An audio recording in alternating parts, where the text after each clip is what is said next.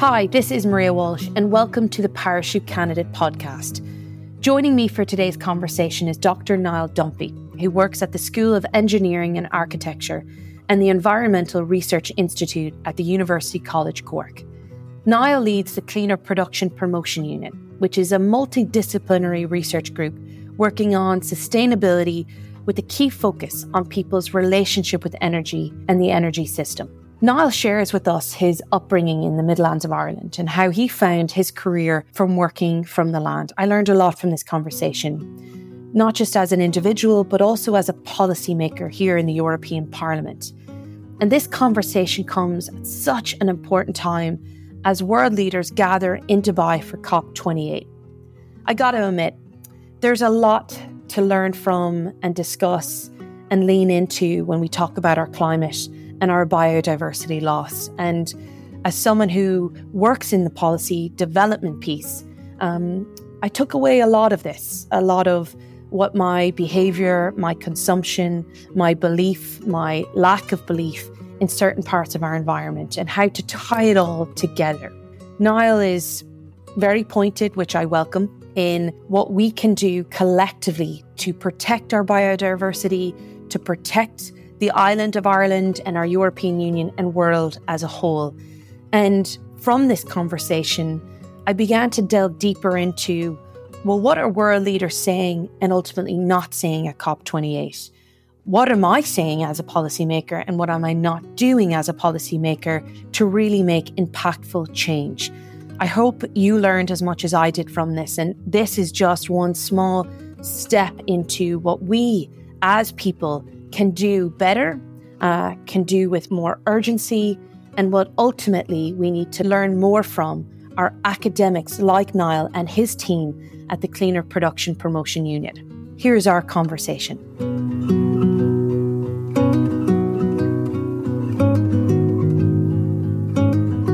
Dr. Niall Dunphy, I'm delighted to have you on the Parachute Candidate podcast. Thank you so much for for gifting us with your time, uh, and I'm really excited for uh, to understand your lived experience around sustainability, around circular economy, and all things that you're you're going to educate me on, and and and hopefully the many listeners that are tuned in. But I really want to kind of start from the start. Um, you're an accredited scholar and uh, contributor to Ireland's journey to a more sustainable future.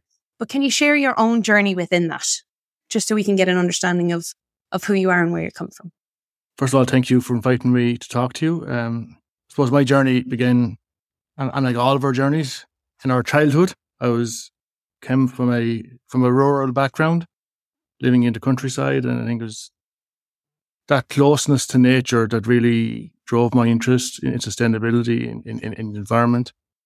And it was from that then that I, um, I suppose, I really instilled by my parents this love of nature, uh, this respect for nature, uh, and that's been, I suppose, the main driver of my of whatever I've done in my life. I was going to say my life's work. I'm not quite that old yet, but. Uh, for those who who might be listening internationally, um, where's home for you? Where did you grow up, and where did that grow that love of nature so start from? Home for me originally was in the Irish Midlands, so County Laois, on the borders of farming land and bogland and everything in between. So there was all types of different landscapes and naturescapes.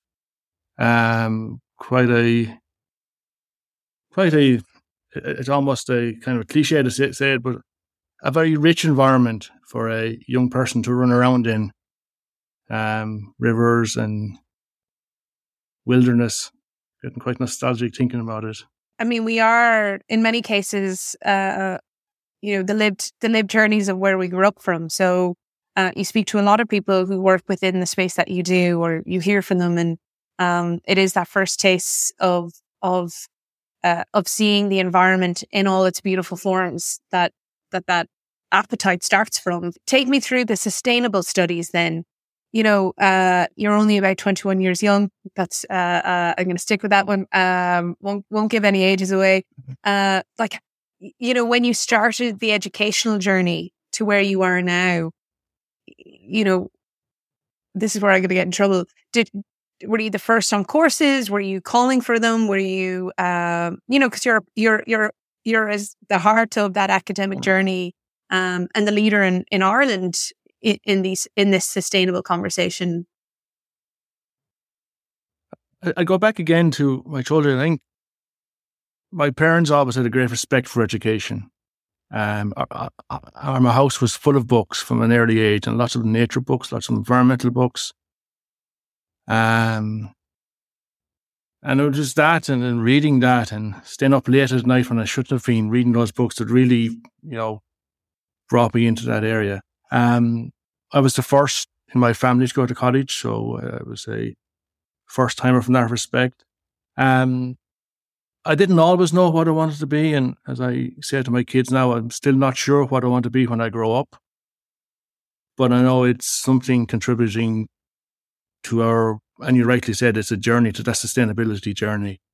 Um, so I, I suppose I went to college in Limerick. I, I'm studying environmental science in Limerick originally, having previously um, done some studies in, that, in agricultural science and food science. So a nice mixture, nice background to understanding that. Latterly, then in in Cork, I I undertook a master's in public policy, looking at looking at environmental policy in particular, and my my doctoral studies were uh, rather interdisciplinary in nature. They were in the faculty of engineering, you see, um, but they were interdisciplinary in nature, and I was looking at the values that derive from retrofitted buildings, and thus non-monetary values derived from that. And I suppose um, that's been the center of my work has been the human and societal aspects of sustainability and how we can bring that on board into the conversation. Which segues so lovely into my next con- uh, my next question for you because um, I would love to hear your and, and, and understand the links between uh, society, sustainability, energy, individualism, um, and and and I'm so I'm super conscious. I, I am in I'm in a chat with an academic, uh, a, a doctor, an academic. Um, but when I speak with people um, across Midlands Northwest, where where I do a lot of my work, um, the feedback I often get is, well, there's these big words and big ideas, um, and and for me, actually, and I'm in the space of policy and, and discussing sustainability, um, circular economy, environment, uh, climate crisis that we've, you know, I can understand the confusion and the disconnect, um, uh, at times that leaves, leaves people. And then you hear the narrative of rural versus urban, big member state versus small member state, big country, you know, big continent versus small continent. And, um, and, and for me, can you, can you break it down? Like, what are these big words and ideas? And ultimately, how do we all play that part? That's a big question. I apologize. that is a big question. I suppose if you think about it, um, um, historically, the energy system has always been seen as a technical construct. It was this infrastructure that was put in place. It was the the first real expression of sovereignty by the young Irish state when we established ESB and the and the hydro dam and the Shannon and really capture that nature energy. It's always seen as this um, um, brilliant resource that was being harnessed from nature and being given to the people. And it was seen as something that experts did. And we, the people at the end of um, the electrical wires or the gas pipelines, we were simply just benevolent or we were, I suppose, we were passive consumers. We were supposed to be grateful you know, and realistically, that's the way it has been up until relatively recently. But energy is far more than just the, the pipes lines or electrical lines or even the interconnectors. Um, the energy system is very much a socio-technical system. And, and, in, and in many ways, the social part of that system are, is almost the more complex part of it. And energy is intertwined into everything we do in life. So when we get up in the morning and, you know, you go to the European Parliament and uh, I go to my workplace, we, you know, we generally take showers. We present ourselves, you know, we don't decide that we're going to use one kilowatt hour of electricity. We just turn the switch and get in the shower and make ourselves, make ourselves presentable for the wider world. And, um, so everything we do in the modern world, every aspect of life is very much interwoven with energy and the use of energy. This is why, you know, those type of campaigns that we would have seen decades gone by about, um, I suppose, encouraging people to use less electricity or to use less energy. They can only go so far because energy is, is so interwoven in our daily practices. We need, we really need to address how we live our lives and what practices we do and how we do that. And there's a big connection, I suppose, between energy and sustainability. Obviously, energy is is you know it's it's the foundation on which modern life is built. But at the same case, at the same time, at least the sources of energy that we're currently using, and particularly so in Ireland, eh, are are far too carbon intensive, and they're contributing to climate change we've all seen these last few months. The extremes that that is happening already, and it's only going to get worse. So there's a very much a close relationship between energy, people's lives, and the climate, and it's a it's a really is a um, I suppose a feedback loop there as well because our daily lives are going to be changed by the climate change, which is being caused by our use of energy, which has been driven by the way we wish to live our lives. Um, thanks for explaining it the way you did. Actually, I, have never heard um, the historical context used, um, and actually the the deep rooted connection of, or that conscious decision we make every day when we get up and make, and to your point, make ourselves presentable, um, and us here connecting as we're having this chat, lights are flickering, you know, mm. uh, we're we're we're in heated spaces uh, and places, um, uh, and we had to get from A to B in some shape or form. So uh, that, that was that was really uh, powerful the way you explained that. Do, do, we think, or do you think, in your capacity uh, as a leader in this field, that that that message is getting through? That we're understanding the complexity of this and the fact that we as individuals, as society, have to make this have to make these um, small decisions every day in order to make a bigger impact overall or or how would you how would you rectify that? I think, well, I would, I would suggest that many people still, particularly many people in power, still think of energy and I think of the energy system as a through a through a technocentric lens. Um, many of them are what we would call techno optimists. All our problems are going to be solved by the next new invention. All we need is um, is ingenuity and and hard work, and we can solve any problem, while of course causing multiple others. Um, and, uh, and the fact remains that for us to overcome the current crisis that we're in, the the climate crisis that we're in, we not only need to you know decarbonize our our energy system, but we need to decarbonize our lives. We need to change the way we organize and the way we live our lives. Um, we're often portrayed as energy consumers, but um, none of us actually wish to use energy. We wish the things energy can do for us. So therefore, our relationship with energy is not a direct relationship; it's an indirect relationship, and we need to think about it in a more uh, in a more holistic way. What are what is important for people? What do people actually want? I, I, and in that way, and a lot of my work is about bringing people into discussion about envisioning our energy future. You know, um, far too often we're um, we're left listening to you know the so-called experts who know best, and uh, this is why communities up and down the length of Europe are are in many ways are rebelling against the energy transition as it's being presented to them uh, because they don't feel it's it's of them for them, or that it respects their perspectives. That's not to say that that communities or individuals should have a veto on any of these decisions, but they should be involved in, in, in those dialogues. What I took from there is moving from the unconscious to the conscious way of of living. Am I right in phrasing that? That you know, some some of us are are are uh, are understanding what we spend, how we spend it, but not others. Um, and I know I'm presenting that a very us and them, and I simply I don't mean yeah. it like that, but I just mean what is it that we collectively need to do then to bring all these forces together? Well, I suppose first of all, there needs to be an understanding that, um, yes, indeed, um, individual actions are very important, uh, and they're they're so important, and we need to stress that people need to change their behaviour. Moreover, they need to change their expectations of life.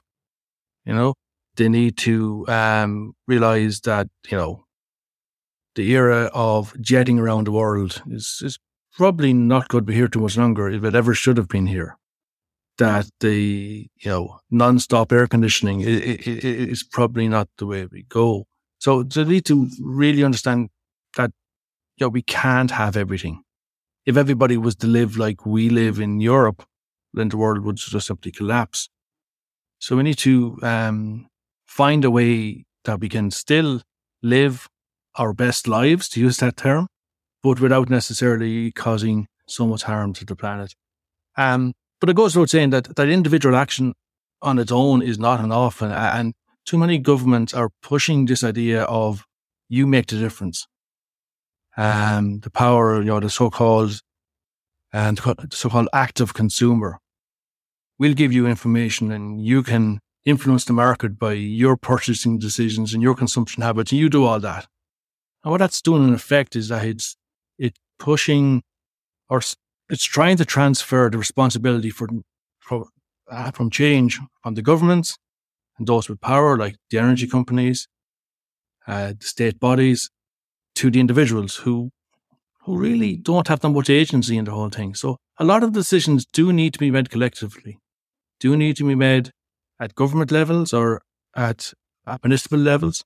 Uh, that takes leadership, and we don't see enough of that. There's far too much of this. We need to encourage people to do more, but no, we need governments and other bodies to do more. And it's that collective action is is is so vital for what we do. do. You, something that really interests me in uh, amongst the work that you do is um, the Cleaner Production Promotion Unit. Uh, can you tell me a little bit more about this? It, is that essentially just all that you have shared there in, in terms of advertising? That is essentially, yeah. So that's that's my research group that I I lead in University College Cork. Um, we're based in the School of Engineering and in the Environmental Research Institute at at the university. Um, we're a multidisciplinary team, so we have we have human geographers, we have political scientists, engineer scientists, and all of whom are working in a very multidisciplinary, interdisciplinary way, um, you know, to address the type of issues that we've been talking about. Um, the name itself, um, er, it's probably, and the more fashionable term would be sustainable consumption hard, and production. get that in. But uh, back when they back when the unit was established, it uh, and the term of today was cleaner production, and it has served as well. So we'll we'll keep using it for the time being. I think it rolls off the tongue, uh, cleaner production promotion unit, quite well uh, in some of the acronyms and and phrases that we use here, particularly in the Brussels bubble. But um, but that it's so fascinating because when you uh, as you're as you were speaking there, you know, I was my brain was moving into um, Ireland's role or Ireland Inc.'s role and um, and then our role as an EU member state um, and actively working towards achieving a more sustainable and circular economy. Um, you know, as you shared in your in in the promotion unit, you know, multidisciplinary intersection, you know, right across the board.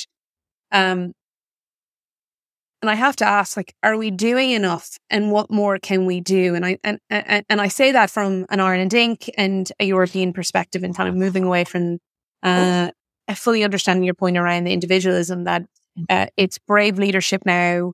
Um, uh, what should have been uh, a leadership at a governmental level, at a European level, uh, and across the world to make these to make these drastic changes that we need in order to make sure that we have environments that you so um, eloquently shared at the start of this conversation around uh, having boglands, forestry, lakes right in the Midlands? I suppose the simple answer is no, we're not doing enough. We simply just have to look around to see that we're not doing enough um, on so many different levels. We're not doing enough individually. We're consuming far too much. Um, we're consuming far too much of the wrong thing. we're eating food out of season, we're importing foods, we're um, probably eating three times as much meat as our parents did. You know, so we're actually, in some ways, we're actively moving towards um, an even bigger problem. That's just at the individual level. And collectively, the state is not doing enough. And, and in fact, there's no state is doing enough in, in this way. Um, any form of, of polity is always, uh, and, and you know this as a politician, but any form of polity, it's decisions are emerge from negotiation and, and competition uh, and you emerge from these structures and you never get a good response. It's always a, a, um, compromise to multiple different people. And we are living in times of such, uh, such a crisis that we, we need to take stronger action, but we need to be honest to people. Uh, far too often the energy transition is portrayed as a win-win and quite frankly is not a win-win. There are going to be losers in the energy transition. So I, I said at the start of the interview, I come from half the Irish Midlands where we have a lot of bogland. A lot of people still save turf to heat their homes. And it's portrayed as, you know, we need to get people to stop doing that. But right across the Midlands and in, in your own constituency, in the there would be a lot of households who would simply fall into energy poverty, didn't have access to, to this fuel that they harvest. It's a major part of how they of how they provide for themselves. So the answer to that is not just saying you can't do it, but to, you know, to upgrade the houses in these areas to such a way that it's not needed. But that way of thinking is, is, um, doesn't seem it doesn't seem to gain gain a lot of support. Because I know in terms of retrofitting, from your perspective, is it these things like retrofitting or future proofing your home from a government or European level? There's just not enough funding going into it to make it happen at a at a speedier process, or politics is playing devil's advocate by kind of speaking from both sides of their mouth, saying, "Well, we have to allow transition mm. to happen." And then we also need retrofits to homes and, and I'm probably, eh, you know, personally, I'm probably in the latter of that. And this is where I really, I really want you to, you, you, you won't insult me, trust me, but because I struggle with knowing I have family members who use turf to heat their homes, uh, who don't have the money to retrofit tomorrow or are older, uh, an older generation that, you know, we're going to continue using turf until, you know, how would you say, I mean, ultimately I'm trying to ask you, you're like, well, Maria, that's not sufficiently good enough. And you have to be brave and say, this needs to happen today. And here's the money to do it. Um, and here's the policy that needs to happen. And we need to hold people accountable to then allowing that transit, or the other hand, allowing that transition to happen. I think, first of all, we have to acknowledge that there's going to be a, there's going to be a capacity issue if we, as we increase the amount of renovation of uh, houses, we're going to we're up against a capacity issue. We've already seen that in the construction sector in Ireland. That's something that we need to overcome. So there's, there has been work done on, on upskilling people and on building that cohort of people who can actually deliver these retrofits, but a lot more needs to be done in that. Uh, and we need to acknowledge that that is probably the biggest constraint to that. Um, a lot of government support, and not not necessarily just in Ireland, but internationally, a lot of government support for the type of renovation we're talking about goes towards the middle classes. It's in the forms of grants. So for those of us, those of us who have the finance to do it, we can we can draw down a grant and then we can save money. But those who are at the margins of society, those who are in rented accommodation, those who are in in um, you know own their own properties but maybe don't have the finance to do it, they're they're excluded from all of this discussion.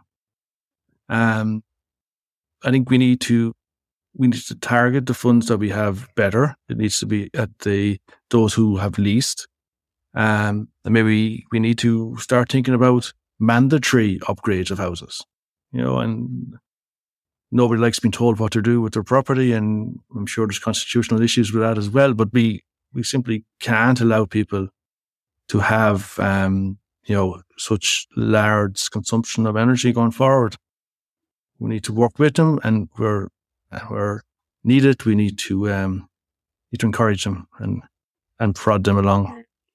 Um, and to your earlier point, though, around you know the uh, and and I and I do I I appreciate what you're saying when you say even policy coming from here in terms of fit for 55. Um, and I'll, I'll make sure to include some info from a European standpoint around fit for 55. Um, I'm assuming from what you shared, you're probably not happy. I shouldn't assume, but I'm going to assume in this case, uh, you're probably not happy where that let, where that was because it was compromise and negotiation to bring all actors together. So the ambition where it may have started out was very big and very bold. Um, and I mean that in a in a celebrated way, not a not a negative way, but and where it ended perhaps wasn't as ambitious as you wanted it, or ultimately where the environment needed it to be. Would would that be correct in saying?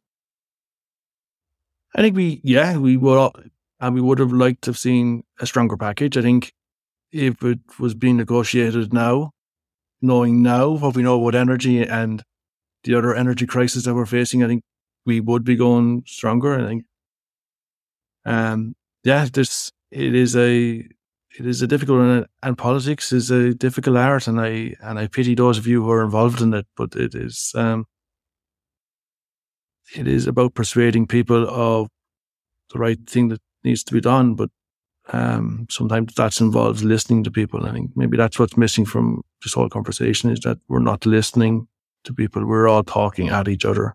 I agree with you on that point. I do. Um, picking up from what you just shared there, um, uh, and looking at the Irish Environmental uh, Protection Agency, um, the top five things to do for a circular economy are, as they phrased it, rethink, repair, reuse, buy to last, and recycle. Uh, and a lot of your work focuses on collaboration to achieve a more circular and sustainable economy. Should we sh- should we focus on a collaborative a collaborative action more than individual or do they go hand in hand? I think they go hand in hand is the short answer to that. Um, just going back to your question and the and the five principles of the circular economy, I think what's often overlooked is that first one, that rethink. Do you actually need something? We see it in terms of the move towards electric vehicles. So we've done a number of um, a, a, a number of community engagements where we've worked with communities to envision their energy future.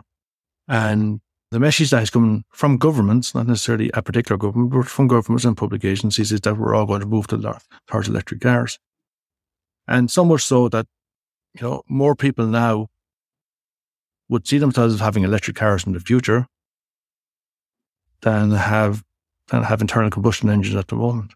So we're actually going to have more cars at the moment. So the question is, do we need what we're going to buy, whether it be an electric vehicle, whether it be a a uh, new television, or you know, are we just buying for the sake of buying? And it, it, it's that um, culture of consumerism that has that has evolved in Ireland, at least over the last kind of generation or so. Uh, that is um, so toxic, and it really is a. Um, you see it in everything, just you know, throwaway fashion.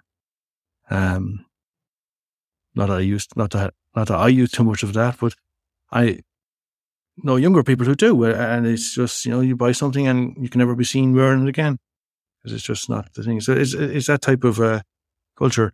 Um, so the other thing is, yes, and it goes back to what I've talked about earlier about individual actions.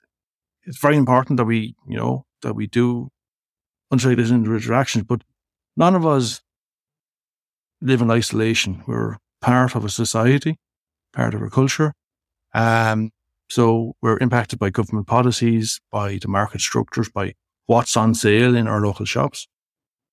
Um, you know, and in different parts of different countries, you will have different different levels of uh, supply, different choices will be available to you. Um, you know, what technology is available, both in terms of what technology actually exists, but is also affordable for you, can be fit into your lifestyle. And then social norms is a big one. So what does society expect of us? And this is something that changes, you know, quite rapidly at times. You know, um, we spoke earlier in jest about how you know we're forced to have our daily shower because people you know would like us to smell a bit better when they walk beside us. But you know that probably wasn't the norm in previous generations. But now it is, and so these social norms evolve and develop over time, and are just as influential on people's behavior, people's practices, as um, you know, a conscious thought. Um, governments and and public agencies would like to think that we are rationalist creatures, that we make rational decisions. But we're not. We're far from it. Um, we have at the very least, or at the very most, we have a bounded rationality, but even that's probably uh, um, probably exaggerates the amount of rationality we have. Um, we do things a lot by instinct, and a lot of what we do is just by muddling through life. And a lot of decisions we make are by muddling through life. And we're influenced by different things, such as the issues I mentioned before, the social norms, government regulations, um, you know, physical infrastructure is a big thing that influences how we do things. So I think we need both the individualistic approach, but also we need to look at how we can collectively work together. And that's not just the state, but it's also it's also communities coming together, and whether that be in the form of the energy cooperatives that are doing so much good, whether it's in the form of, um, you know, local action groups or whatever it be. But that, that form of collection, that, that form of collective action is very important. And it's very healthy actually for democracy. And it's something that we probably don't recognize so much. I remember um, a number of years ago, uh, nearly 10 uh, years at this point, I went to uh, Calcutta in India with the Hope Foundation, actually a Cork based organization that does a lot of work out in out in Calcutta. Um, and uh, I went to a place called Howrah Dump. Um, and I have never seen I've never seen so much waste in my entire life in one place. Um, and you had uh, women, uh, all generations, and, and young kids picking from the dump um, different plastics, uh, different fabrics, um, and they would sell on. And it was like miles long.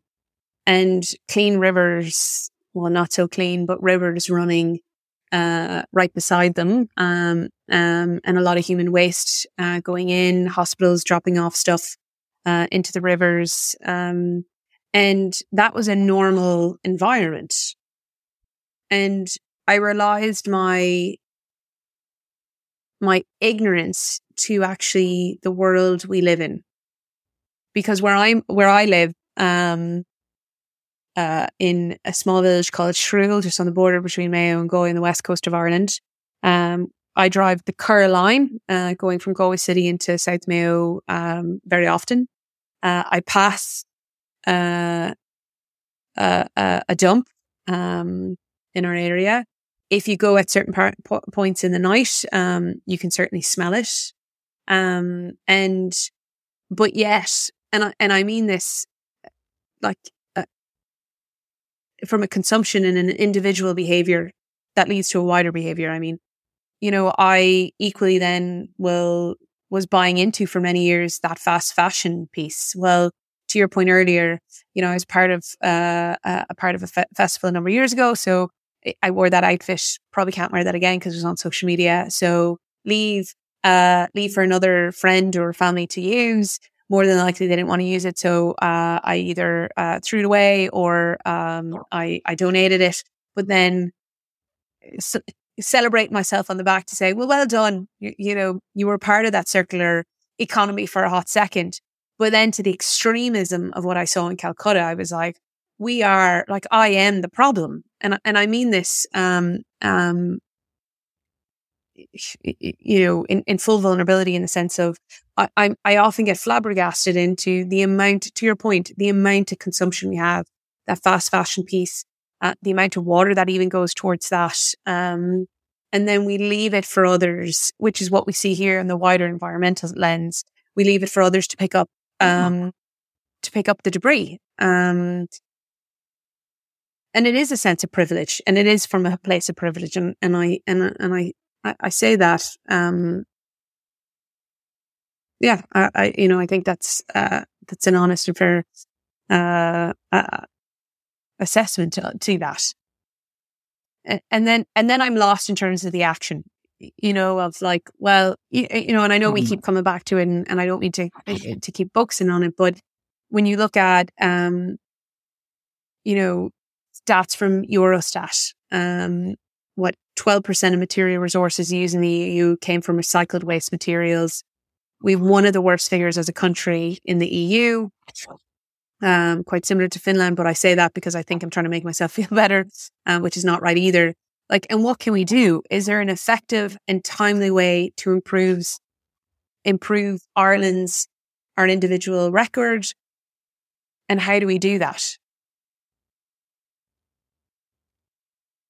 I suppose first, it's probably good to acknowledge what you've just said about about your visit to India. That um, a lot of the environmental impacts of what we do, whether it is um, through our very wasteful consumption or whether it's through um, the greenhouse gases that we produce, those environmental impacts are felt by people in the global south. Um, they're externalized. We don't see them. We don't feel them. Therefore, it's not. A, I think you know there is a deal of, of knowledge to be maybe spread about that. Um, that's a huge issue. As regards how we can we'll change that, it, like, I suppose looking at looking at the policy tools that people use, Western governments tend to concentrate a lot of their efforts on on environmental related policies, on on things like education, on um, on enabling, which is very good, on persuading people, uh, perhaps on training.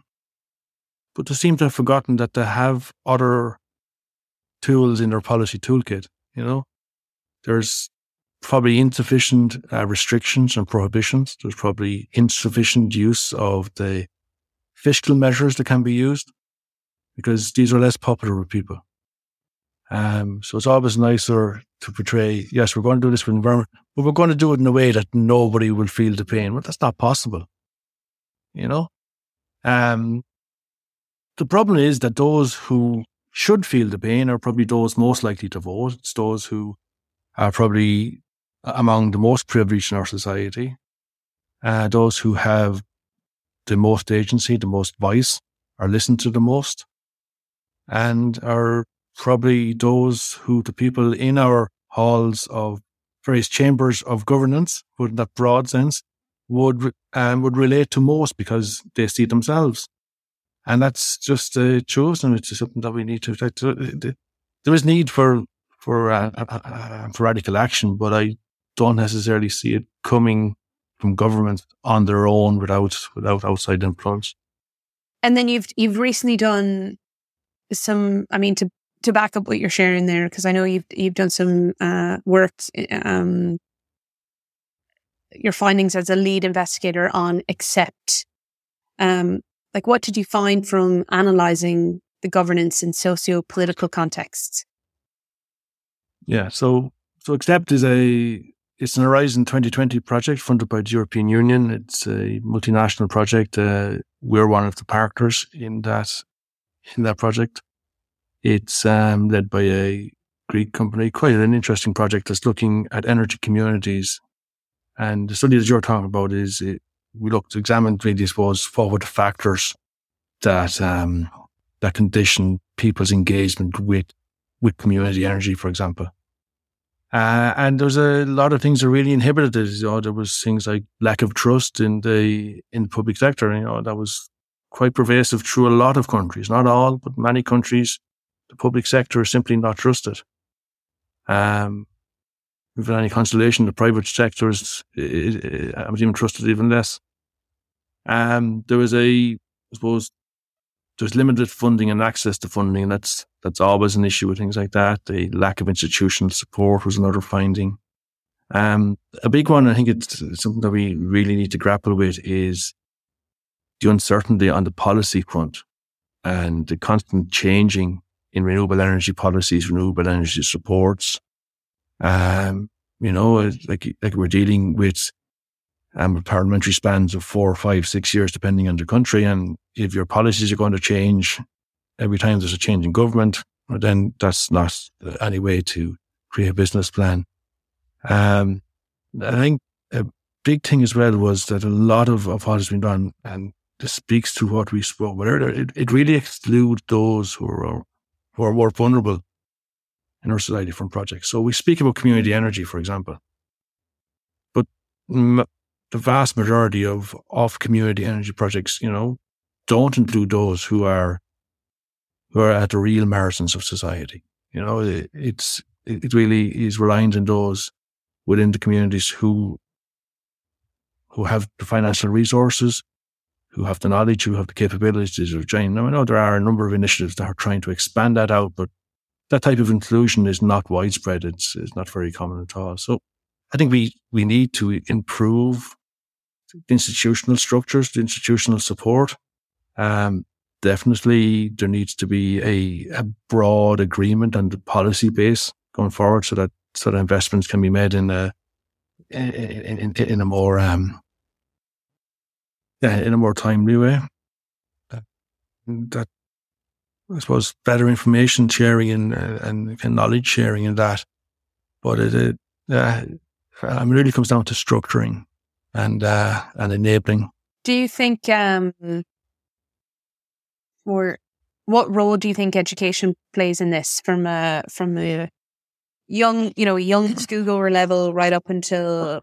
Well, I, I'm a champion of lifelong learning, and given the amount of letters you have before your name and after your name, I would Im- I would imagine you'd you'd also feel the same.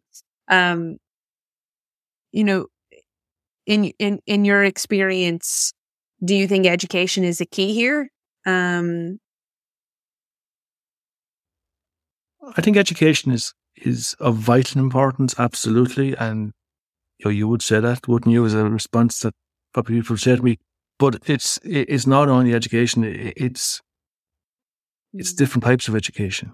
So, um, in our university in Cork, we're we're we're making great attempts and actually doing quite a lot of trying to integrate sustainability into the wider curriculum.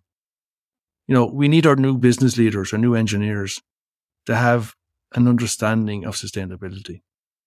It's not enough to have you know world leading courses on earth science, environmental science, or uh, you know, they're all needed, but we need throughout all of the various disciplines, there needs to be an appreciation of sustainability. And that's, that's, that's part of it. But, but it, it goes beyond that. I think we, we need a, right from, right from primary school up, we need a, an appreciation of nature, appreciation of the natural world. Um, not just as something for humans to use or not just because it looks good. You know, we shouldn't just be saving a, a, a habitat because it appeals to our sense of what something should look like, but you know, for its intrinsic worth. And is that uh, that biodiversity? So there's a, uh, I, I definitely would believe that there's a great value in, in that type of education, that type of support for learning, uh, not necessarily formal learning. Um, I think the Green Schools has been a great example of an approach that has has developed up in the primary schools and secondary schools of Ireland. And, and, you know, it amazes me nearly every school I pass by in Ireland has a green flag. And it's just, you know, really is, is, is great. Um, in Cork, we, we were the first university to get a green campus flag. So we had students who came up through that system, came into UCC and said, why don't we have a green flag? And it was, it was really student driven. So the university has changed and I don't know how much you know about it, but Cork as an institution has really has really uh, changed over the last decade. So, university has has has um, has become one of the world leading green universities, and a lot of that has been driven by students, has been driven by younger people, and that has all come from the likes of the green flag, the likes of of of, of, um, of education, and, and people asking questions. So, education is excellent is key part of this. I, I remember visiting um, um, a, a, phenomenal school in um, an Educate Together school in Mullingar uh, in the Midlands, um, and uh, they have a green flag, uh, and I was going to dis- discuss uh, blue flag, so European uh, European project school, and uh, I was asking the students Uh, they had a they had a small green committee. Uh, I was asking the students how they were getting on, and they do spot checks in the teachers uh, teachers room uh, and and in the in the staff room to make sure they're recycling and composting effectively, um, and making sure everybody's adhering to the green policies. Um, uh, a teacher was saying, "I'm not going to lie, it has helped because I'm terrified because the talking down I get from seven, eight, nine year olds about my my habit uh, and habits of how I use things and recycle." You know, made me wake up to the fact of, uh, and that, that played out into her own life and her own home life. So, uh, to say sharing that, I remember that and, and, um, uh, you know, well, I, I hate, I hate to say scaremongering, uh, works because we shouldn't have, well, we shouldn't have to do that. But, uh, in that case, it was, uh, mm. it, it really worked, uh, for, for her and, and champion of, of, of the young people that are taking so much more serious than um, perhaps uh, even I, as as as a public representative for half of Ireland, um, and and the seriousness of that. Can can I ask, you know, right? Final few questions. Like, what advice would you give um, to people listening to this to create that more sustainable household, uh, community, workplace? Um, given given all um, given all that you do within the space? Yeah. Um, I suppose the first thing is is to acknowledge that you are having an impact in the environment, and we all need to do that. And it may not be um, may not be easy for us to admit that.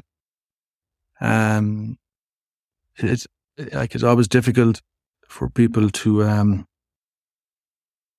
uh, I'm supposed to understand something when their livelihood depends on them not understanding anything, to paraphrase uh, an American businessman. And there's a lot of our our wealth in Ireland are created by by industries that are impacting on the environment, and it's not sufficient without naming any particular industry. But it's not particular to say that, but we're doing it better than others. That's not enough. We need to really look at what we're doing. I think that's the first thing. And that goes right down from what we do in our professional life, what we do in our home life. I think to answer your question more succinctly, we need to start small, integrate small changes into your life. So, um, do it in a systematic way. Uh, and then build on that. So I think it's like anything. If you try to change everything overnight, it's not going to happen. Um, you need to bring people with you, whether that's your household, whether that's your community, at your workplace, that's the company that you own, your employees, wherever. You need to bring people with you, and that's that's an element of, of communication there. And as we mentioned a couple of times during our conversation, that also involves listening. That's a, something I think that many governments could do with learning that that communication is two way. That sometimes you know you need to listen just as much as speak and that's that's a key part of it is to try and bring people along and get that buy-in for people. And there's no easy answers, um, but we do to meet, and we do need to make changes, and we need to make changes quickly. Um, at the individual level, there's only so much we can do, but but we need to do that. In our communities, we, there's probably more that we can do collectively, and then there's a lot that needs to be done at the state and European level, and I suppose the way we do that is by is by influence people like you, is by talking to people like you, lobbying you, voting or not voting for people who are who are putting up policies that we support. Um, so we need to, um, I suppose, take ownership for not just our own lives, but also those for whom we are voting for. And um, you know, it's not. Uh, we need to bring sustainability and the environment concerns up the agenda when we consider these type of things. But that's easier said than done. No, but we got to get there, right? Well, and sooner rather than later. Um, final question: yeah. Anything I didn't ask you that you you really wanted to put across to to listeners new to the space or in the space already?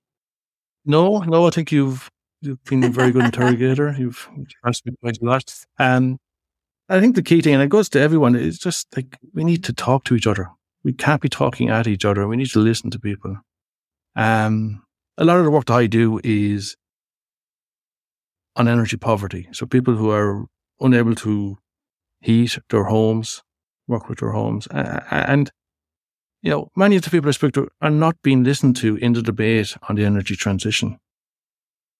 You know, um, they're being told that their solution to their, their issue is to use energy more efficiently when actually they're already using the minimum amount of energy they could possibly use. So it's just that listening to people uh, uh and listening to their concerns.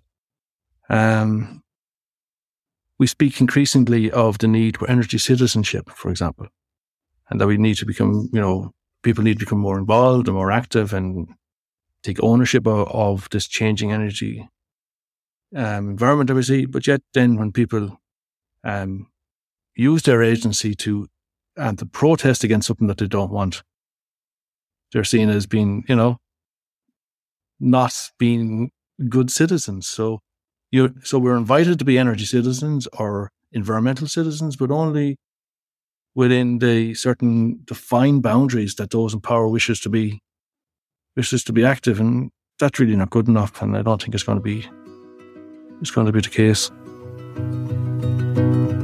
I'm grateful to Dr. Dunphy for this conversation, and I don't take for granted the urgency in his voice, especially as a policymaker in the European Parliament. And I hope you heard that throughout because I do not take for granted the work he's been telling us to do for, for years. And I left really seeing the, the views he had as a young person in the Midlands of Ireland and, and ultimately what he sees now as an academic. Please check out the Cleaner Production Promotion Unit. As we learn from Niall, the focus of the unit is multifold from energy citizenship and democracy, how our behaviours and consumption practices are working for and against our environment. This difficult period of transition and the speed of which I and my colleagues, both in Europe and Ireland, need to use our leadership to be braver and understand the importance of public conversations and education on our environment and what it all means. It's not up to our young people to make this so urgent. It's up to us all. Given all that Niall has shared of his youth, his career to date, his vision for our island and our world, I really I left this conversation thinking of the quote, we do not inherit the earth from our ancestors, we borrow it from our children. Thank you for joining us, and here's to delivering on this urgency now.